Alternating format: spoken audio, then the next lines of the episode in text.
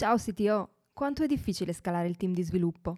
Se sei un CTO o un leader tecnologico, sai benissimo quali sono le complessità di attirare e trattenere talenti. Per questo Alex Pagnoni ha creato il metodo Team Scaling di sviluppo collaborativo, in cui condivide le skill di una parte del proprio team tech per aiutarti a scalare anche nei momenti più difficili. Per saperne di più vai su www.teamscaling.it, scritto www.teamscaling.it www.it.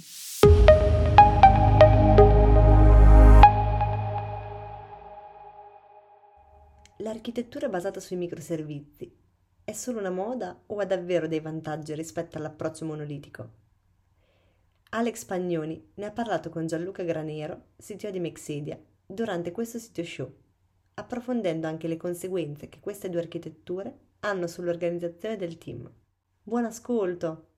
Buongiorno a tutti e benvenuti a questa nuova puntata del Sitio Show. Oggi con me c'è Gianluca Granero, eh, persona che ha veramente tantissime esperienze, peraltro condividiamo anche alcuni aspetti di crescita tra Commodore, dati in cui abbiamo iniziato a fare gli imprenditori, eccetera. È stato CTO in tante realtà e lo è tuttora oggi. Ma innanzitutto lascerò a te Gianluca presentarti, ma appunto visto che siamo partiti da radici simili, ecco qua per te un oggettino che sicuramente riconoscerai Ah, beh, pezzo di cuore. Ciao a tutti, buongiorno. Un caro vecchio amico di Vic 20. Eh, che è stato parte integrante del, del, della formazione perché il programmare con 3 KB di memoria era, era, veramente complicato, quindi questa cosa di dover ottimizzare eh, nasce da quando eravamo bambini e un po' ce la siamo portata dentro, secondo me.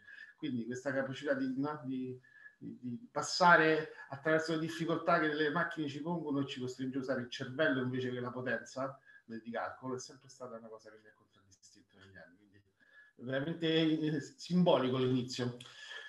Sì, sì, decisamente. Tra l'altro con una risoluzione a 20 caratteri senza modalità grafica, quindi era veramente... Cambiando, cambiando le lettere della tastiera per farle diventare degli elementi grafici. Quindi ho esatto. costruito un omino con i piedini che si muovevano e facevano i, le varie step del movimento. Quindi le varie lettere sono state trasformate nelle cose dei piedini per fare il classico giochino, no? Quello che, in cui salti, fai, ma tutto fatto modificando le lettere, de... eh, sì, perché non c'era una modalità veramente grafica nel Big 20. Infatti, infatti, no, fantastico, bello quelle, questa cosa qui. Eh, ci consentiva di spremere il cervello, appunto, inventare soluzioni che oggi diamo per scontate, ma quella volta veramente bisogna ottimizzare al, al bit, veramente. Eh, Beh, insomma, dai, diciamo, questa qui è stata una bella partenza e oggi, insomma, hai costruito tanto nel frattempo, infatti volevo sapere un po', no, uh, se volevi presentarti anche proprio su tutte queste esperienze che hai avuto nel tempo, sì, come imprenditore beh, diciamo, che come... Un po, di, eh, un po' di anni che sono sulla cresta dell'onda in questo senso. E, guarda, il percorso è stato abbastanza lungo e variegato. Ho iniziato eh, in maniera abbastanza tipica, ho, ho, avevo eh, la fissa dell'open source, sono, sono, sono, stato folgorato sulla via di un Storvad diciamo, fino agli anni 90 e vedevo nella potenza dell'open source una risorsa incredibile e ho fatto consulenza open source per la pubblica amministrazione, gestivo il, de, il data quello che era il Ministero dell'Industria, che è poi diventato delle attività produttive e poi dello sviluppo economico, e abbiamo fatto open source per la pubblica amministrazione tra i fine degli anni 90 e i primi 2000, insomma una cosa abbastanza da, da folli, considerando il periodo, e poi ho, ho, ho fatto partire un, nel 99, esattamente con, con il momento in cui hai iniziato tu, una cosa che al tempo si chiamavano chat, adesso si chiama social network, perché c'era il mio socio dell'epoca che era bravissimo nelle reverse engineering dei motori di ricerca, pre-Google, e quindi lui trovava tantissimo traffico e noi ci serviva qualcosa per canalizzare questo traffico e farlo diventare una, del contenuto per metterci sopra pubblicità. E, e, quindi ho detto, invece di fare, di fare, noi il contenuto e di pagare i redattori, facciamolo fare a loro. Mettiamo insieme, facciamo chiacchierare, facciamo dire cose, facciamo incontrare, facciamo quello che serve per fare per farli stare il più possibile lì agganciati, tutti i concetti che adesso sembrano fantasticamente di marketing, noi negli anni 90 li facevamo, e probabilmente li facevi anche tu, e, e quello è stato il primo inizio, e con il, il guadagno fatto in quello, e che è stato decisamente buono perché c'era il periodo d'oro della pubblicità online pagati per, per, per, per, view invece che per click invece che per sale, quindi era un periodo fantastico vista Abbiamo fondato la nostra prima startup in senso più, più proprio, che si chiamava Memopal, in cui ci avevamo messi in testa l'idea di portare sul cloud i file, quindi è stato uno dei primissimi cloud storage che ha girato, 7-8 mesi prima di Dropbox, e che, i quali ovviamente, essendo un mondo molto piccolo, abbiamo anche conosciuti, prima che loro prendessero il volo verso eh, essere dei colossi. E dal punto di vista, lì ho imparato anche tantissimo dal punto di vista dell'M&A, del, di come si fanno, di come si, si, può pensare a vendere la propria azienda. Abbiamo fatto una marea di errori, abbiamo perso una marea di opportunità di exit interessanti perché eravamo convinti di poter fare cose diverse, quindi tutti errori certo imparati. L'azienda è stata comprata alla fine eh, per una cifra non pazzesca, ma comunque interessante, da eh, un'azienda quotata sull'AI di Londra, che si occupava di sicurezza e antivirus quindi per un breve periodo ho fatto il CTO di questa azienda inglese e poi quando diciamo, la proprietà è cambiata ho deciso di, di, staccarmi perché stava diventando un discorso più politico che informatico e poi mi, stufo quando non ho da fare, preferisco fare che parlare.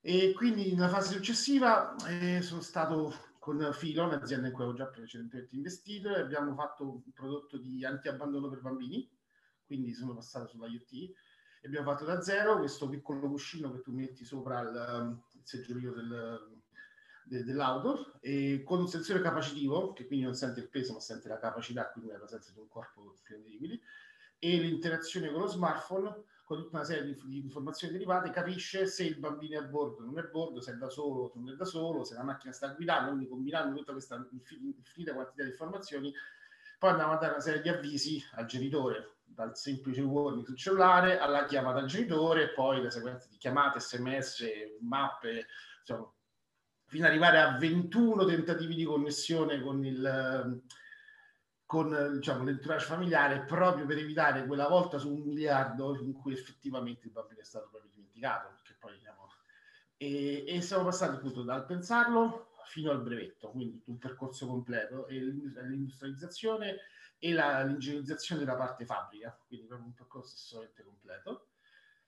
E completata questa parte, diciamo, già ero d'accordo, con un imprenditore che mi si staccato, appunto perché mi annoio facilmente, e ho per un, diciamo, sotto pandemia ho, ho, fatto, ho rimesso un po' le mani su Movenda, che era un food delivery, il quale ha avuto ovviamente in quel periodo un'esplosione e quindi dal punto di vista informatico aveva, aveva bisogno, essendo stato io anche, diciamo, eh, chairman dell'azienda mi hanno proprio chiesto, ti prego dacci una mano, quando non riusciamo a stare presto agli ordini, non possiamo né perdere questo business né lasciare le persone senza cibo a casa sotto pandemia, eh? quindi siamo stati in una fase abbastanza caotica, io ero con un braccio rotto e quindi con una mano sola, eh, però abbiamo, da casa, però siamo riusciti effettivamente a tenere botta, che è stato anche abbastanza challenge, sono dei mesi, diciamo, la gente che stava a casa e si annoiava faceva il pane, noi da annoiarci non ne avevamo neanche un minuto. E ho fatto un passaggio in Cabit, che è un cloud storage distribuito, e perché ovviamente l'idea di distribuire lo storage virtualizzato mi sfiziava molto e quindi sono stato un metro e mezzo con loro, ho cercato di dargli una mano a, a concretizzare alcuni aspetti dell'infrastruttura, stai avendo appunto una lunga esperienza in questo. Adesso sono CTO di un'azienda quotata, che è quotata sul, sul mercato di Parigi, nel campo più delle telco e diciamo qui, da qui viene qualche challenge cioè in questo momento perché è un'azienda che nasce come agenda di, part- di partecipazioni che sta diventando una tech company quindi da possedere una serie di aziende legate al loro business a farle diventare come prodotto, come tecnologia e come offerta e come team una cosa sola. E quindi insomma qui c'è, c'è del challenge molto umano ma anche molto tecnologico e metodologico secondo me. Direi una lista veramente notevole di esperienze, tra l'altro praticamente hai, hai, sperimentato un po' tutte le combinazioni, dalla startup, quelle che hai fondato tu, alle aziende quotate, a fare il tech manager, ah, veramente notevole, mi, mi piace molto insomma, il tipo di esperienza che, che, hai avuto. Infatti proprio oggi volevo parlare con te di alcuni aspetti che sicuramente vengono fuori da tutte queste esperienze. Tra l'altro prima no, citavi anche le difficoltà anche periodo pandemia e così via, quindi no, anche il discorso lavoro da remoto. Tu come lo vedi il fatto che eh, un po' l'equilibrio tra presenza e remoto post pandemia, diciamo così, no? che è un tema su eh, quale sì. sta... Eh. Anche qui sbaglia- sbagliato molto perché prima abbiamo fatto proprio un approccio in cui abbiamo addirittura costruito un campus per le aziende e per le start-up che fosse abbiamo delle ville bellissime trasformate in uffici e noi vivevamo tutto lì c'era la palestra, la cucina, la, la, la lavanderia, cioè, cioè, potevi vivere a 360 gradi di un'esperienza fisica poi improvvisamente, eh, e quindi non ti veniva tanta voglia di stare in remoto, davamo grande flessibilità, cioè nel senso nessuno era costretto a venire tutti i giorni, ma la maggior parte veniva tutti i giorni o quasi. Di botto la pandemia è tutto remoto, che ha i suoi vantaggi. Io, io faccio un po' fatica su tutto remoto, francamente l'ho, l'ho trovato difficile per le mie abitudini e quindi diciamo mi sono in parte adattato e quindi ho cominciato a dire ok, che cos'è che mi piaceva dell'ufficio avevo prima e mi sono ricreato, quindi mi sono ricreato un ambiente di ufficio a casa, avendo la fortuna di avere spazio, un giardino, eh. sono preso la stanza più bella della casa e l'ho trasformata nel mio ambiente, eh. cioè pure il gioco qua vedete, cioè sono proprio, proprio, mi sono fatto il mio piccolo mondo da nerd per riuscire, però nonostante questo diciamo l'interazione diretta un pochino mi mancava, adesso che ho una situazione completamente diversa post pandemia sto proprio cercando l'equilibrio e non, ehm, non sono sicuro di averlo ancora trovato. Personalmente l'ho trovato, con la parte aziendale mm, va un po' visto, perché comunque eh, il problema è che alcune cose diventa sempre difficile eh, scambiarsele, diciamo, on demand. Cioè il punto di fondo non è che è difficile fare la call con Alex e parlare di quella cosa, è che c'è quell'elemento all'atere che esce fuori quando non ci siamo presi un appuntamento per parlare. Quella parte lì è la più difficile. Ora, ci sono vari, vari sistemi. Io non sono un fan delle cerimonie eccessive degli strumenti di sviluppo, cioè lo Scrum fatto con tutte le sue cerimonie a me un po' mi dà un po' di orticaria. E d'altronde un team tutto remoto, se non gli dai dei ritmi e quindi la cerimonialità ti aiuta dai dei ritmi è difficile. Quindi io sono abbastanza dell'idea che i team in remoto debbano essere molto piccoli eh, e cercare di, di averli, diciamo, un po' consolidati prima di spargerli completamente altrimenti la creazione di un team veramente solo remoto è proprio difficile. Diciamo, sì, tra l'altro, infatti, no, infatti, guarda, un tema che viene spesso ricorrente, è anche proprio in particolare l'onboarding di nuove persone nel team, in particolare poi figure junior che hanno bisogno magari di avere un mentore, una guida per diventare man mano sempre più esperti. Sono questi qui, infatti, i temi che vedo sempre più citati come esperienze problematiche, infatti su questo volevo capire qual è la tua opinione eh, guarda, in merito. Io ho messo una seconda scrivania a casa nel periodo di pandemia e un paio di onboarding li ho fatti, li ho fatti quasi live, cioè nel senso che una cosa, statene qua una settimanella, perché veramente ne usciamo pazzi se, se dobbiamo fare un onboarding esclusivamente online. E quindi diciamo con tutte le, le, sicurezze del caso, però era veramente, era difficile l'onboarding, la parte era difficile. Infatti se riesce a un team già un po' consolidato, spargerlo, vedersi poco, può funzionare. La creazione di un team, più ancora che l'onboarding di un evento, cioè infilare un elemento in un team che esiste, lo, se non ci si riesce. È proprio il team che non esiste creato in remoto quello secondo me è la parte più challenging e che francamente non ho voglia di fare, nel senso non credo valga la pena, dal mio punto di vista, sbattersi per riuscire a imparare a fare questa cosa è estremamente difficile. Forse è meglio cercare un, una soluzione, diciamo, intermedia per la creazione del team. Poi l'onboarding, la sostituzione dei membri, il suo allargamento, secondo me viene più facile. Quindi quello mi sembra proprio il punto cruciale. Non so come pensi tu. Sì, no, infatti questa questione qui di team, è, per quanto riguarda anche il lavoro da remoto, poi la possiamo vedere anche in altri aspetti, no? anche in termini di come organizziamo di fatto il nostro stesso codice e perciò come organizziamo i team che lavorano su quel codice, perché riprendiamo un po' quella che ad esempio è la legge di Conway, che sta, stabilisce che in un certo senso eh, ciò che verrà prodotto in termini di software eh, ricalca quella che è l'organizzazione del team anche in termini di struttura, di comunicazione e così via. No? Quindi questo qui ci apre anche un po' il tema dei microservizi, ad esempio, ehm, per quale da un po' di tempo è diventata un po' una pratica, vedete, comune, in certi casi anche un po' di moda, ragionare sempre in termini di microservizi in opposizione al vecchio monolite, no? In effetti il discorso dei microservizi ha tantissimi meriti. Però ci sono anche dei casi, eh, abbiamo visto nel tempo, in cui alcune aziende sono, sono tornate indietro oppure hanno trovato delle formule intermedie. No? Quindi magari non ritornare al vecchio monolite, perché comunque i microservizi avevano i loro meriti, però su alcuni aspetti magari sono andati un po' troppo nel granulare, si è creato un grandissimo carico cognitivo sui team e così via. Quindi in alcuni casi eh. ha portato a un'ingessatura, in realtà anche più di monoliti. Sì, per, che, che, che, che, è l'opposto di quello che uno mi verrebbe da pensare. Vabbè, partiamo dal presupposto che ci sono mode, sono cicli, no? Eh, si, si, si, si, sparge, si, ci si passa. io ricordo che quando, quando noi eravamo all'inizio i, i, i, kernel, il, il microkernel con i, moduli, con, con i microservizi era il valla di quello che doveva essere le, diciamo, la, la, nuova infrastruttura, eh? dopodiché ha vinto il kernel Linux, che è un monolite con i moduli che si infilano si escono, ma comunque è un monolite. No? Quindi riportando questo si va un po' a mode.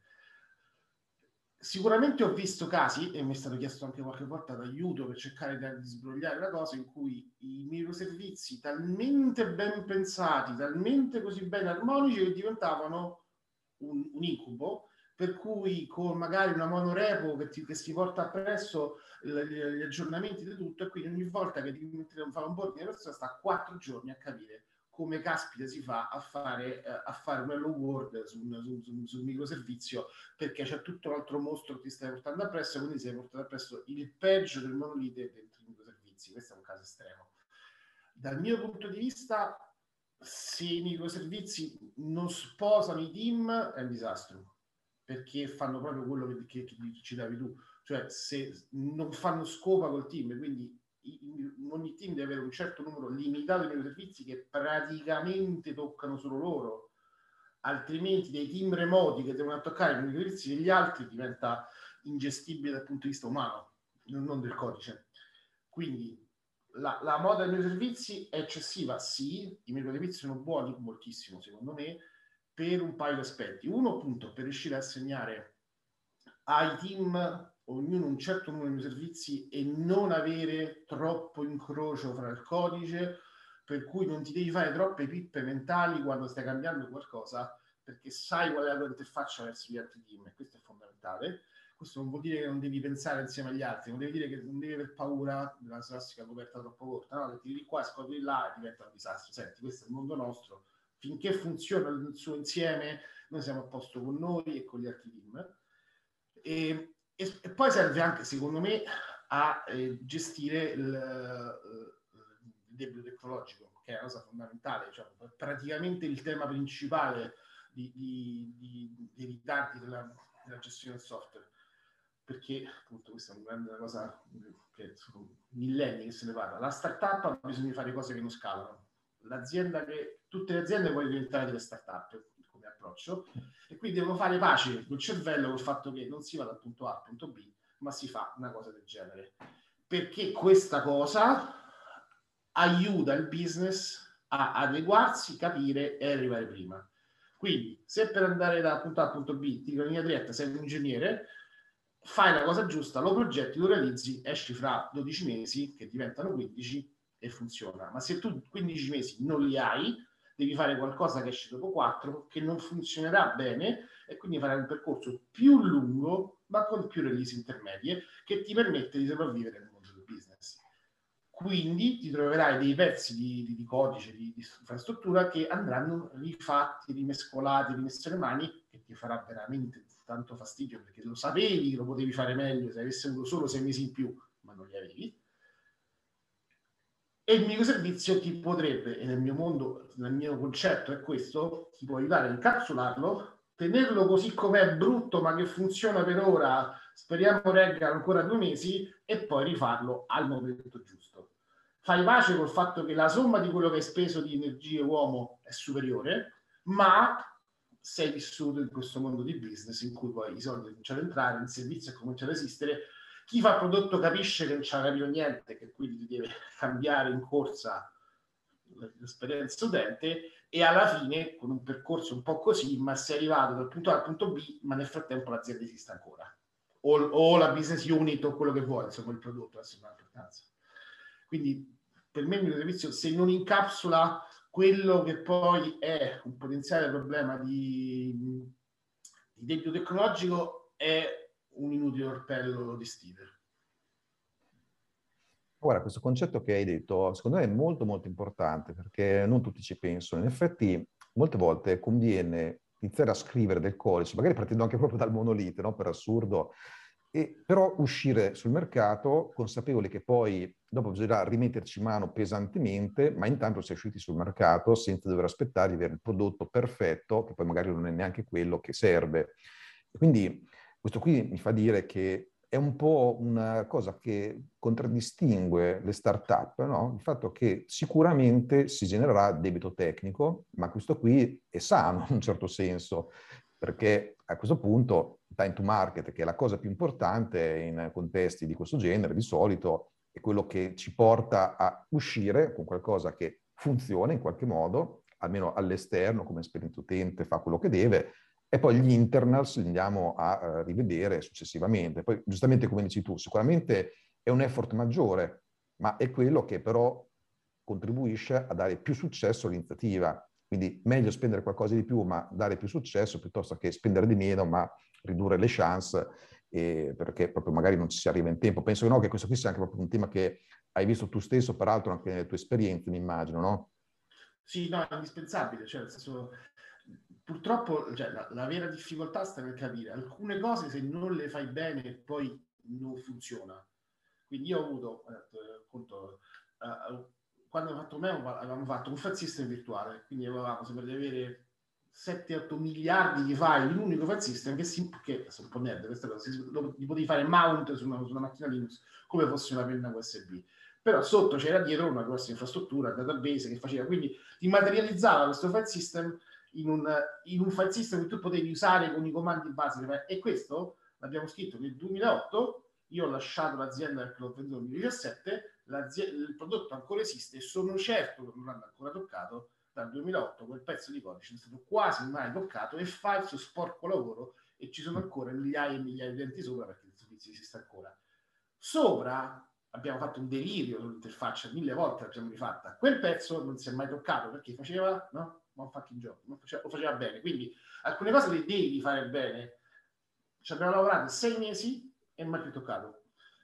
Avrei potuto farli l'uno male, sì, ma poi non avrebbe funzionato la base del servizio. Però tutto quello che era l'interfaccia sopra, l'interazione, abbiamo rifatta almeno sette volte.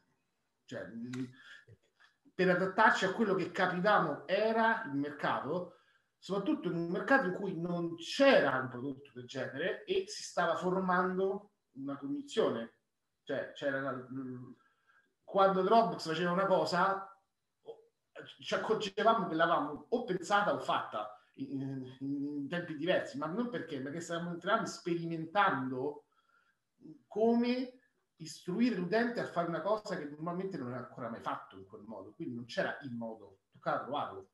Eh, quindi se non sperimenti un po', non, non riesci con il beta testing non è che riesci veramente a capire cosa vorrebbe l'utente se non ce ne metti qualche migliaia sopra. Insomma. Quindi alla fine di fatto fai evolvere il prodotto sostanzialmente.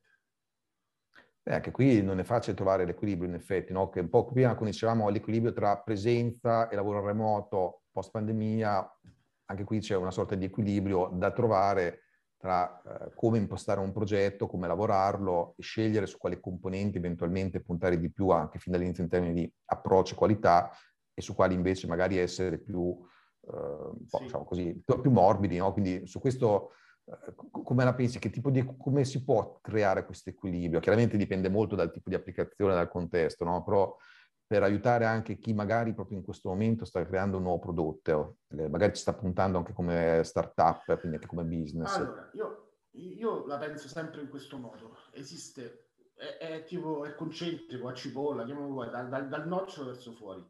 Al centro ci sono i dati dell'utente e le cose a cui lui tiene che devono avere una coerenza non lasca, ma secca. Non ci parlando, in cui non puoi sbagliare nel nostro caso, per il più facile, i file dell'utente erano sacri.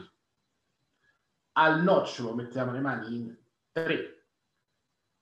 Nessun altro ci metteva le mani e prima di cambiargli qualcosa li facevo penare a morte a, a quelli di prodotto per dargli un ok. Ma man mano che si allontana da quello che è veramente fondamentale per il tuo utente, nel nostro caso i file che sono sacri, erano sacri nostra applicazione, ero molto più lasco. Fino a che come deve essere fatto un pulsante non lo voglio sapere, non è che non lo devi non, fai un pare. Perché? Perché lo stile del pulsante, l'interazione, cioè se non mi crea problemi, fai fai, non lo voglio manco sapere. È più bello, vai. Cioè, quindi costruirsi mentalmente no? dal nocciolo della terra verso l'esterno. Più ti allontani, meno te ne devi fottere. Più sei dentro, più devi essere talebano.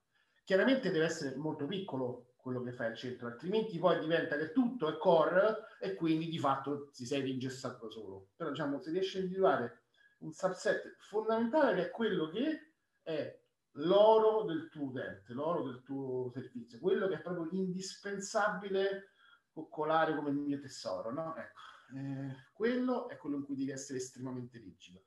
Più ti allontani da quello, nella mia opinione, più devi lasciare libertà a, agli uomini di prodotto di chiedere agli sviluppatori di fare cose anche un po' di corsa e, perché se, che succede? Se succede che entri e non vedi bene una lista, una ricerca dei file, eh, pazienza ragazzi, metteremo a posto, ma il file sta là. Non è stato messo in discussione l'esistenza del file. Giusto per rimanere concreti, eh, su un esempio facile. No, ma questo qui è molto chiaro e quindi è una prospettiva molto interessante che sicuramente aiuta proprio a crearsi un modello mentale, quindi mi è piaciuto come esempio. E su questo volevo agganciarmi su quello che era anche un po' la chiacchierata di prima, che sembra che sono passato di pari in frasco, no? dal lavoro remoto a microservizi, eccetera, ma in realtà c'è un filo conduttore importante, no? Perché anche in termini proprio anche di comunicazione, di, di questo debito tecnico che si genera, di, di come pensare queste cose qua, eh, come, diciamo che si può creare un po' di malinteso in alcuni casi, come dicevamo prima. Che impatto può avere questo fattore del lavoro da remoto in termini di comunicazione, quindi anche incastri che portano a questo debito tecnologico o a non inquadrare correttamente anche questi modelli montari di cui hai parlato? Eh, no, i, danni possono essere grandi perché il malinteso è elevato, poi lo sviluppatore è una, una bestia strana. Tutti avrete notato che lo sviluppatore non è guidato esclusivamente da quanto guadagni di stipendio, che è importante per tutti, eh, però siccome spesso non hanno il problema di rimanere senza lavoro, cioè è difficile uno sviluppatore di rimanere senza lavoro, non ha questa preoccupazione, quindi stante che ha raggiunto il suo livello, no? E poi non è spesso neanche uno, uno avido che ha bisogno di, di grandissimi, eh? quando c'ha le sue cose, i suoi giocattolini, la sua vacanzina, eh? quindi scattano degli altri elementi per cui a un certo punto sviluppatore si stufa e se ne va e, e, tu l'hai perso e non capisci perché ci hai investito un sacco di tempo per portarlo dentro, perché era bravo, perché eh, e lo perdi quindi in realtà le, i malintesi sono, sono, assolutamente legati al filo conduttore col debito tecnologico e, e, sono terribili, sono devastanti e poi ti portano delle conseguenze diciamo, di team e quindi anche economiche e di prodotto importanti. Il punto di fondo è che il dover rifare qualcosa che è stato fatto, che lui sapeva che non era fatto bene, è la cosa che devi spiegare perfettamente. Cioè, non devi mai far pensare che gliel'hai fatto fare di corsa perché non pensavi che la sua idea di farlo bene era sbagliata. Se, se avessimo il tempo giusto dovremmo fare come dici tu, vero, ma non possiamo, quindi lo stiamo facendo diversamente, lo sappiamo, ci metteremo le mani, fa parte del, del, del, del, gioco, del complesso del gioco, però mai deve passare l'idea che tu l'hai fatto male perché non sei capace o perché non ci hai messo abbastanza cura. Perché se, se, se, se tu pensi questa cosa, poi dopo quel team di lavoro ti si sfascia. Perché, ma come? Ma hai detto tu di farlo così, poi vieni dopo nove mesi e mi dici dobbiamo rifarlo che fa schifo? Questo mi hai chiesto, questo hai avuto, ma che vuoi da me, fatelo tu. Ed è il disastro completo a quel punto, perché tu hai un oggetto che, che sai che non funziona bene e non c'è più chi te lo sistema o chi te lo fa da capo. E questo è il punto di fondo. Quindi questa cosa deve essere sempre molto chiara. Mm, per me è mm, fondamentale e vale più di un aumento di stipendio in alcuni casi, che fa sempre comodo piacere a tutti. Eh? Non è che, però è proprio, cioè, il tuo lavoro vale e se te l'ho fatto fare in questo modo un po' di corsa è perché era indispensabile nella big picture, non perché non mi sarebbe piaciuto a me farlo bene, perché poi sempre un cazzo di ingegnere so pure io, quindi pure a me piacciono le cose fatte, fatte come Cristo comanda, non è che non mi piacciono. Eh. No, chiaro, ma diciamo la comunicazione infatti su queste cose è sempre fondamentale, chiarire fin dall'inizio, settare le aspettative, sono temi assolutamente sì, importanti. L'aspettativa è import- molto importante, sì. cioè, settare il fatto che, ok ragazzi, questa deve risolverci il problema? Potrebbe tornarci indietro? Sì, è possibile. C'è un aspetto duale. Alcune volte, alcune cose che facciamo, poi il business gli dà un'importanza leggerissima perché cambia il mondo e quindi non averci speso nove mesi ma tre vuol dire che tu sei mesi ce l'hai libero per fare qualcos'altro. Quindi c'è anche il rovescio. Se poi non serve, serve a poco, oppure ce lo devi avere a livello di prodotto, ma poi non è il tuo prodotto core, capace che quello che pensavi che sarebbe diventato un debito tecnologico dopo sei mesi lo diventa dopo sei anni, o dopo sei anni che se ne frega. Quindi sì. alcune cose tu ce le devi avere nel buco dei prodotti, no? Cioè non puoi non avere quella feature, ma in realtà viene usata talmente poco che pure se funziona così e così se ne accorge quasi nessuno e può rimanere lì. Ma guarda, poi tra l'altro, prima tu parlavi di big picture, no? Che infatti molte volte è un po' lì il problema. Cioè, mi vengono in mente ad esempio delle chiacchierate che ho fatto con uh, anche neo CTO, no? Che quindi prima avevano avuto una carriera da sviluppatori, che quando erano sviluppatori molte volte non capivano perché il loro leader, il loro CTO gli dava certe indicazioni, no? Eh, perché appunto magari impostare il lavoro in un certo modo, perché magari smussare qualche angolo dove invece puntare di più, che però non capivano benissimo. E solo dopo, quando sono diventati CTO, hanno iniziato a capire, ah, ecco perché quella volta il mio CTO mi aveva fatto fare così, adesso lo capisco. Però questo purtroppo viene a posteriori e non tutti gli sviluppatori diventano CTO, no? E quindi manca proprio questo aspetto qui spesso di comunicare bene qual è effettivamente la visione, la big picture, come hai detto tu. Quindi su questo hai qualche consiglio di come si potrebbe migliorare questo aspetto di, di comunicazione? Allora, eh, eh, l'aspetto di comunicazione è importante. Allora, intanto ci sono due aspetti. Uno, esistono alcune persone che non la vogliono vedere la big picture. Io ho un mio carissimo collaboratore che potrebbe fare il CTO, ma non a mani basse, di più, non lo vuole fare. Perché lui con, con il CEO e con il board non ci vuole parlare e quindi lui di solito ogni, ciclicamente poi viene a lavorare con me perché lui sa che io lo proteggo da tutte queste cose, serie di cose e gli dico semplicemente quello che va fatto, quello che è importante fare, lui si diverte a farlo, ok? Quindi come personaggi non lo voglio sapere.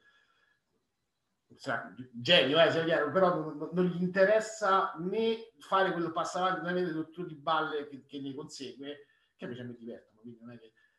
Ah, io do questo piccolo consiglio sempre, se sei, perché ci sono di due estrazioni, i sistemisti DevOps e gli sviluppatori. Normalmente sono leggermente più in difficoltà in questi aspetti quelli nati sviluppatori, quelli veramente molto bravi sul codice, di solito hanno due difficoltà. Staccarsi dal scrivere loro il codice perché sono più bravi, vedere la big picture, perché il board, il CEO, i soci vogliono questa cosa che però tecnologicamente è una mezza nicchiata? Fate un po' i DevOps, fate un po' i sistemisti. Fate il turno di notte al posto del sistemista che sta ammalato o che sta mollato perché, perché ha cambiato lavoro. Perché invece vedere tutte le interazioni dei pezzi dell'infrastruttura e non solo quel pezzo di codice che fa quel risultato, ti dà quella specie di elettroshock e ti fa capire, aspetta, io l'ho fatto in quel modo, a me sembra tutto meglio, ma in realtà poi questa cosa ha delle implicazioni sistemistiche, informatiche, pratiche, di, di, di da Kubernetes al pezzo di ferro, non ha importanza, nella big picture tecnologica. Questo può aiutarti a fare uno scattino mentale dall'uscire e dire sì, no, ma io avrei scritto meglio quel pezzo di codice. Chi se ne frega? Tu sei uno, ce ne servono 20, tu non lo puoi più fare tu, hai deciso di non farlo più tu di fatto, per cui va bene che ti metti accanto lo sviluppatore quando non esce fuori, faccio pure io, c'è un bug, non esce fuori, ti metti là con la fine lo trovi l'errore, ma non è più quello il punto. Il punto è tu devi vedere la big picture. Comincia a vedere la big picture tecnologica col cacciavite in mano.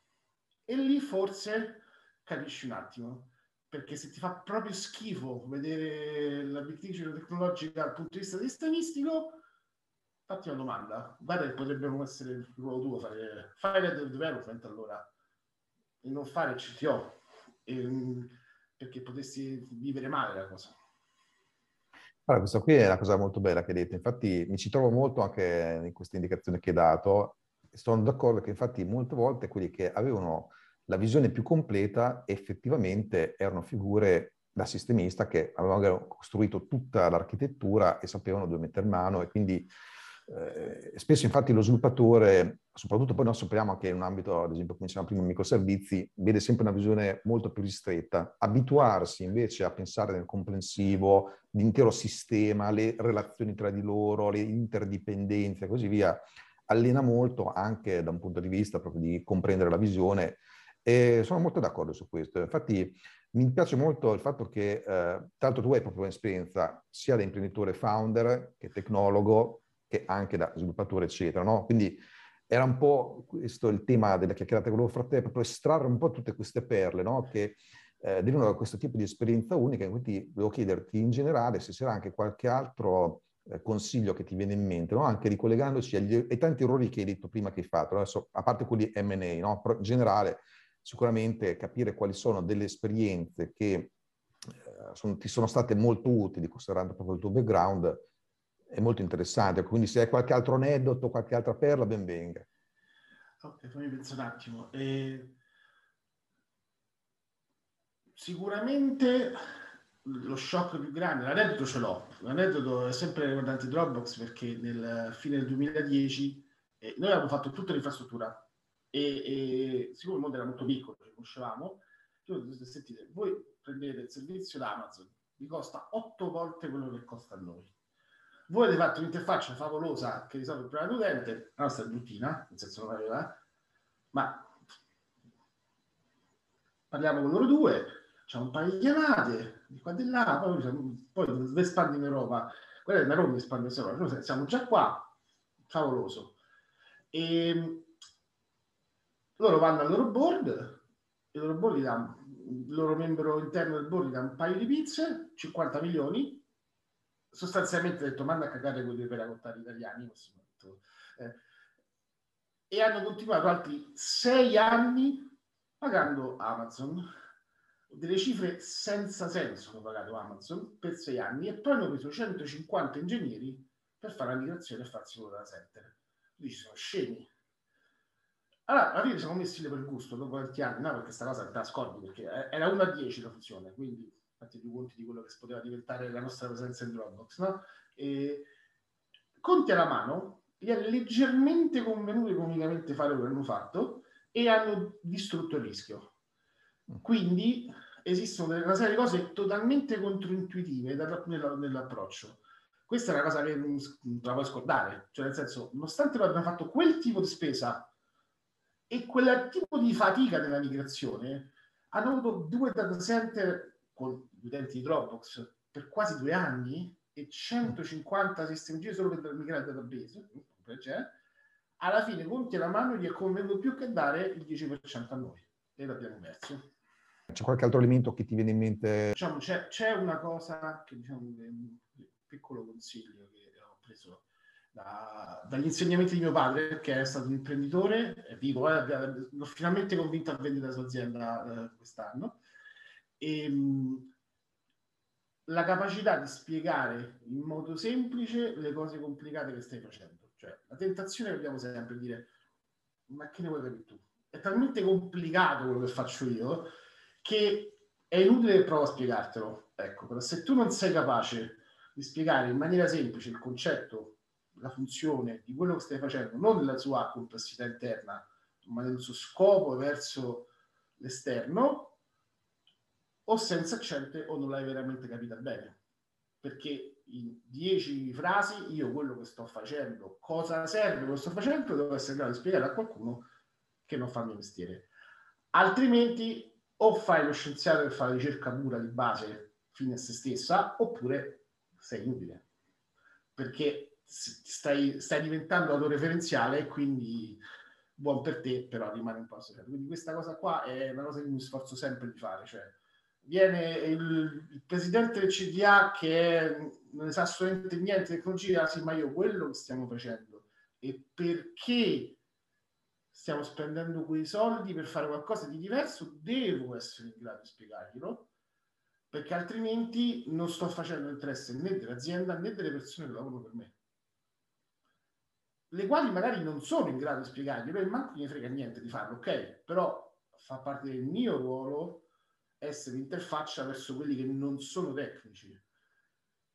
E di nuovo, se questa cosa non ti fa proprio, proprio, proprio, niente per niente di farla, devi fare come il mio, il mio amico fratello e collaboratore che decide di non farlo e di continuare a fare lo sviluppo di mille cose, ma di cercare il più possibile di non farla questa cosa e si ritaglia dei ruoli ad hoc.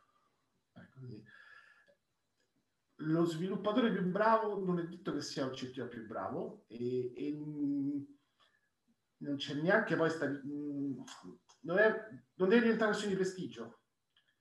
Cioè, il, probabilmente il CTO guadagna un po' di più, forse sì, non in maniera drammatica, ma lo devi saper fare, altrimenti lo fai male, non, non ci siamo.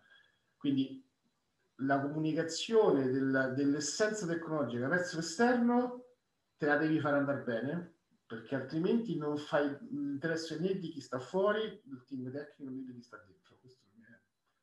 Punto importante. Vero, vero. Questa qui è un'altra delle capacità fondamentali di un CTO, di successo, perché deve essere proprio in grado di semplificare, riassumere dei concetti spesso molto molto complessi, anche tanti internals che poi eh, possono avere veramente un grado di complessità molto elevato, a delle persone che magari non sono in grado di comprenderli e non è facile, è, uno skill questo qui da, da, da coltivare molto, no? infatti anche i più grandi, diciamo, public speaker alla fine sono persone che riescono a semplificare molto, quindi questo qui è uno dei soft skill che sicuramente un CTO deve, deve, deve coltivare, quindi sono assolutamente d'accordo anche su questo consiglio che hai dato qui.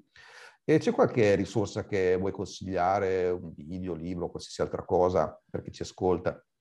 Sì, io sono, sono, ho, ho, quando avete chiesto questa cosa ho pensato e ho reso conto che spesso ho, ho fatto riferimento a, a, a, dei piccoli insegnamenti che ho preso da alcuni TED di un, uh, di un economista comportamentale che si chiama Daniel Hariri, che mi ha in alcuni casi illuminato su, su come eh, dei comportamenti che sembrano assolutamente irrazionali succedono in maniera ripetitiva.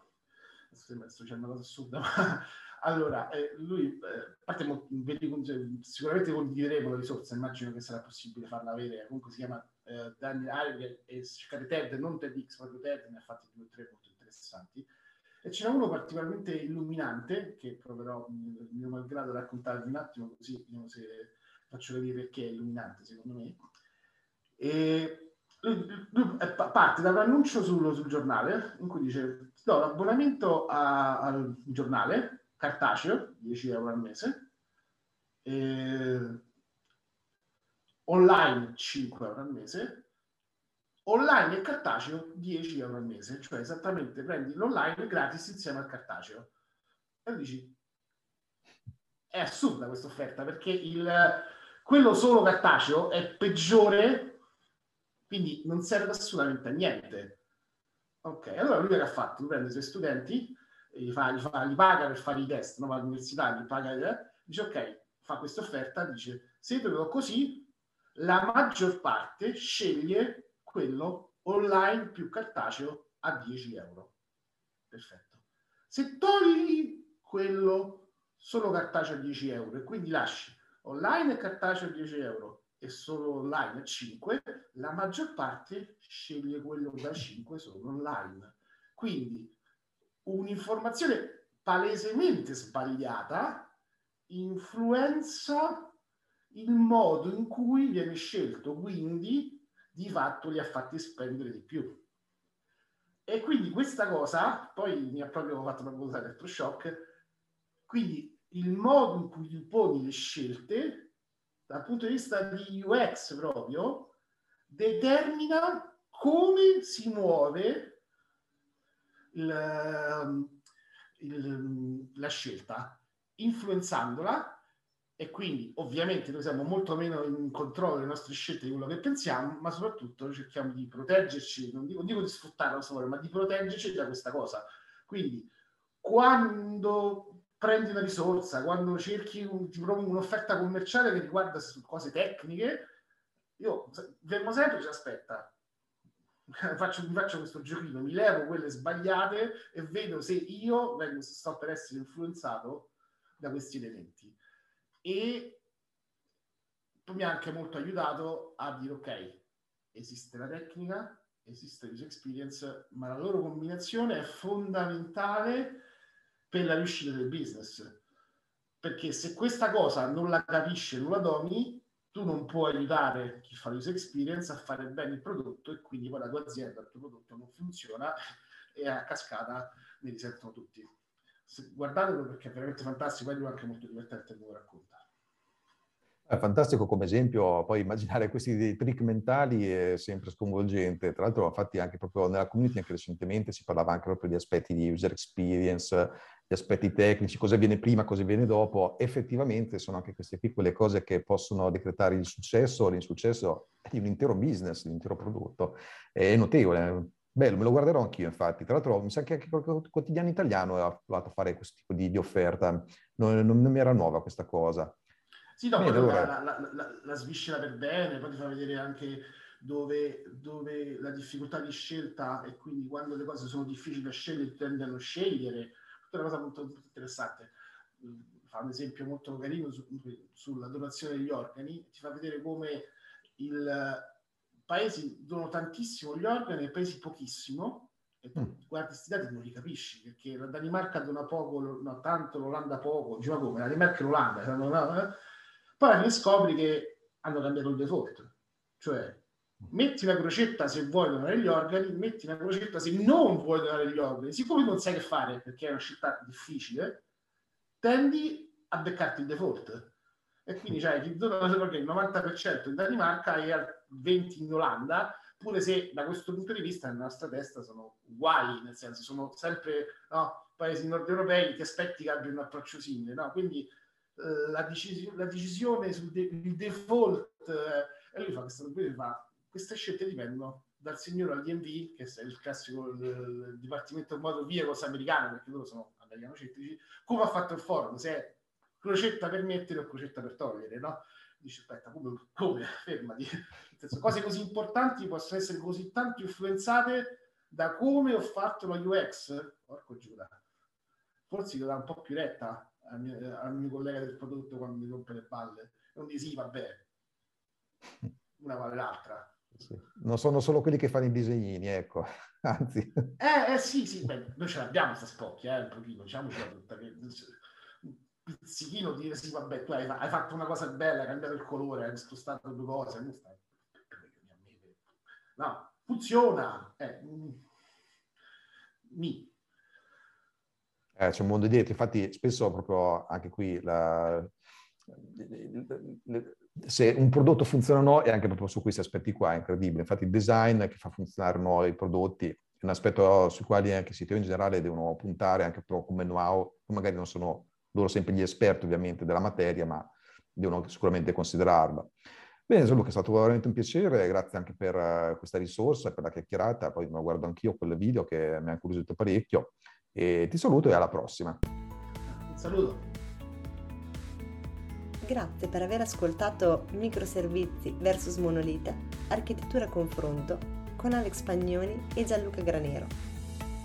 Se la puntata ti è piaciuta e vuoi approfondire l'argomento, ti aspettiamo live mercoledì 25 maggio alle ore 13 sul canale Telegram del sito Mastermind per parlarne insieme o per rispondere alle tue domande.